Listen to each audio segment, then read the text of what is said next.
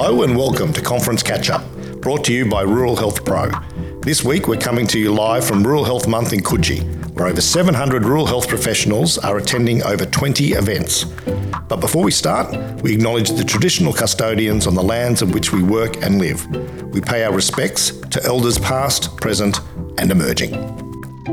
Conference Catch Up is produced by Rural Health Pro. For more information, visit ruralhealthpro.org. That's ruralhealthpro.org. And in the meantime, please like, follow, and share. The information provided in this podcast is of a general educational nature only. The views expressed are those of the presenters and not necessarily Rural Health Pro. Susi Tegen, uh, thanks for joining us on Conference Catch Up. You're the CEO of the National Rural Health Alliance, and you've been uh, a participant and, and, speaker at the Leaders Conference. How's it gone today? I think really well. I mean, the, the thing that I find every time you attend a conference or an event is that there's some really passionate people out there, and they are, you know, they they have fantastic ideas and it always makes me a little bit sad too, because I think, why are these ideas not funded? Why are these ideas that actually would make a huge difference to community not considered because they don't fit into a box? And what, what are some of the standout things you've seen today that you thought uh, really resonated with you and the, the sort of messaging that you know your organisation's been leading on? Oh, it's probably workforce, really. Uh, for us, workforce is an enormous issue because um, our stakeholders or our members work across the whole of the patient journey. So they're different clinicians, medical, allied health, psychologists, you know, doctors, mm, paramedics, dentists. And it's really about workforce and what are the short, medium, and long term initiatives that really are now crucial um, for any sort of change. We need to take off the band aid and we also need to actually look at those strategies for the whole of clinician journey. So from the day that they're at school, is there a way of actually, you know, raising the profile of a health or medical or whatever career and then how can we support people all the way through their career tra- trajectory? And, you know, if, if you're looking at when you first start university, it's more about can we, you know, reduce HECS or, or get rid of it if they're rural students and they are training in rural? Um, or is it, shouldn't we just support the people that are already on the ground? Because if we don't, they'll leave. I mean, we seem to not blink an eyelid flying people in at great expense. And I'm not saying that they these um, people that fly in are not useful and helpful and needed, but what I'm saying is that we actually need to say that's enough. It's going to be a component of the way we deliver care, but it's not almost all of it. Um, you know, we've now got 65% of um, our GPs in rural uh, are international medical graduates. They have been a godsend, but uh, most of them don't want to stay. So you've got a, a revolving door. The same thing is happening with allied health, with nursing, with all the other professions. And, you know, we're not stupid. Like we know it's not working. So why is it that we can't change it? And and it's sort of like a, a catch 22. Um, the, the, more you say there's a crisis here, there, there's a big issue here, it's the worst we've seen it. I mean, I've heard comments to say that, you know, the, the rural doctors uh, network was formed uh, because of a doctor's strike, because of the, the a GP strike, rural doctors strike, because things were so bad. Uh, and some of those original doctors who started that saying, well, today is actually worse than it was when we went on strike. Exactly. Um, so when people hear that, they think, well, well why do I want, to, want a career to going out rural? And so it's a catch 22 for us, isn't it, as well? Well, we used to have about, um, we used to have more than 50% of people who wanted to go into general practice in general, not just rural. Um, and the projections over the next few years is going to be 15%, one five percent. Now, um, you know, if you look at it in economic terms, uh, it tells me that the market's failed because why do people not want to go in it? It's a supply and demand thing. People don't want to go in it because they don't feel like they're being looked after or they're they're working in a good environment. Well, what are we doing to make some of those changes? But it's not um, rural generalist specific. It is going across all the professions.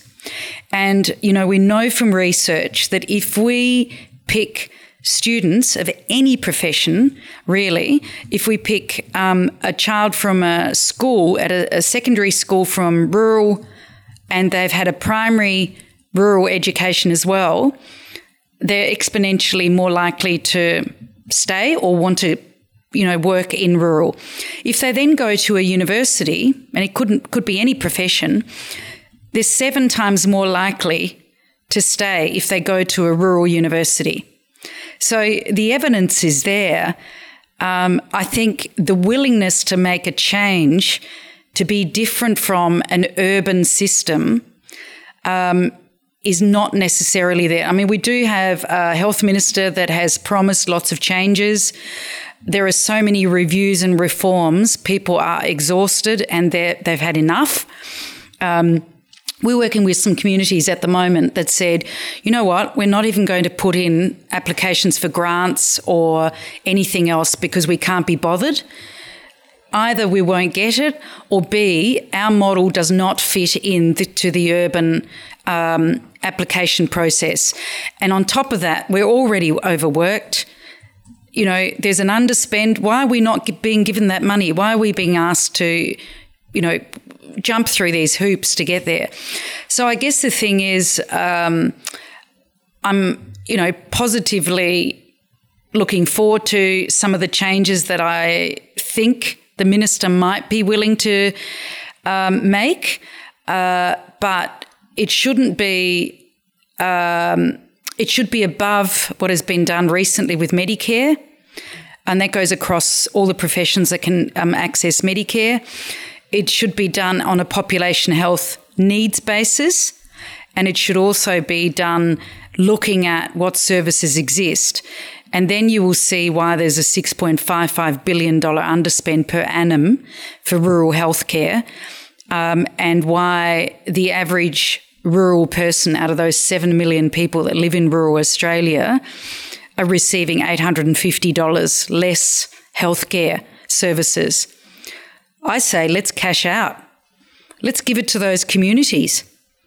I mean, if they're not getting the services and they've paid their tax and they've paid their Medicare levy and they're having to raise funds for the RFDS, for example, RFDS is 50% funded by community.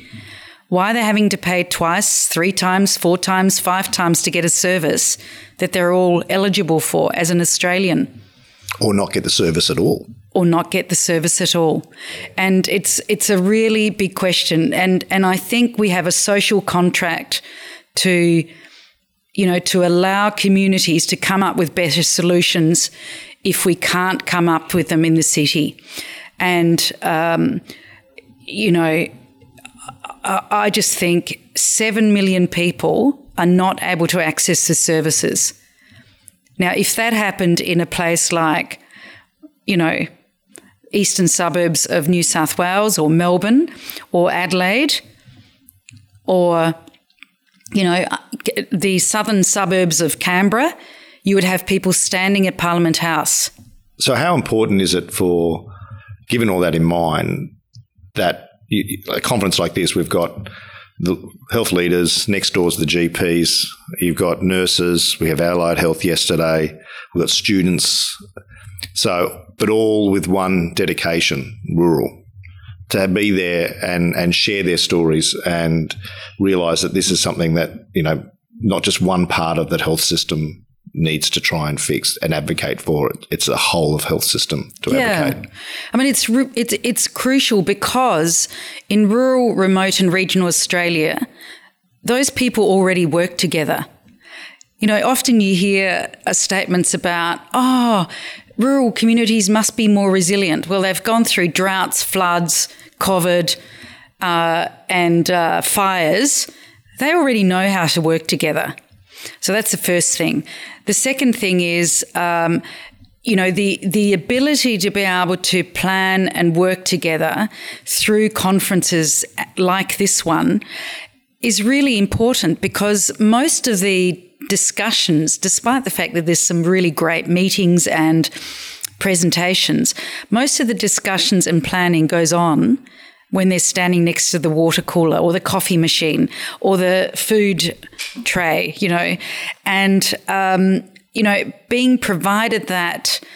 Uh, ability is is crucial to people, and I really liked your name tags because um, on the Rural Health Month, Rural Health Pro name tags, it says your name and then it says where you come from. It doesn't tell people what organisation you're from.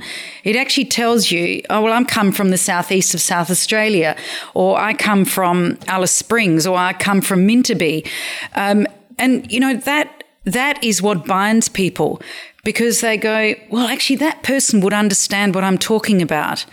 You know, one of the speakers um, was speaking about. Um, uh, social prescribing and how communities were getting together just post COVID and having cooking classes online. And um, you know they were they were only using four or five ingredients, and and the the women were speaking about life in general. Um, it wasn't about dieting, but actually they were being taught good eating, and they're mainly diabetes people, um, with people with diabetes, I mean, and. Um, you know, there was an opportunity for people to speak about having health checks and all sorts of other things. Now, that's not funded, you know, but but but that is a good health model because many people in rural communities, in particular, with um, you know, with farms consolidating and being bought out, there are further distances between, um, you know, properties um, with industry uh, changing, you know, and people are lonely.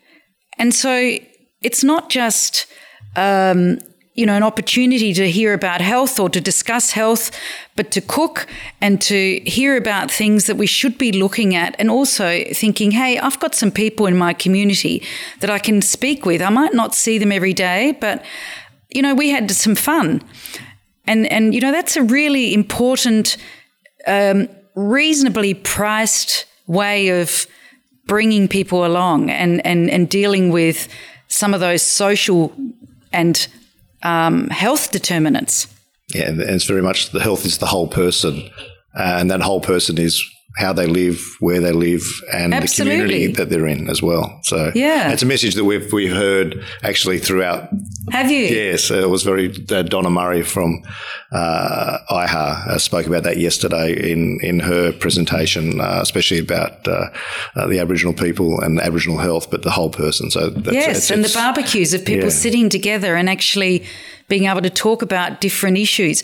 And the good thing is, is over the years, the stigma attached to, um, you know, disability, attached to, um, you know, depression and mental health issues, the stigma attached to being, um, uh, you know, either gay or, or on the on the spectrum of different, you know, sexual preferences, um, is more like it's more open now. And so even if you have a barbecue, you should be able to speak about them. Unfortunately, the barbecues aren't always happening, you know? And so we need to re-look at the way we can deliver it and then fund it. Yep but also talk about it. And, and that's what these conferences are about. So thank you very much for sharing your thoughts and thank you for participating and as a, as a panelist and speaker uh, at the Leaders Conference today. So thank you, Susi, for, for joining us. Thank you. And thank you to Rural Health Pro. Conference Catch Up is brought to you by Rural Health Pro. If you care about rural Australia and keeping them healthy, then Rural Health Pro is your community. The Rural Health Pro platform and app connects health professionals with colleagues, organisations, training, scholarships, and career opportunities to help them thrive. It's free and it's easy to join. Just visit ruralhealthpro.org. That's ruralhealthpro.org today.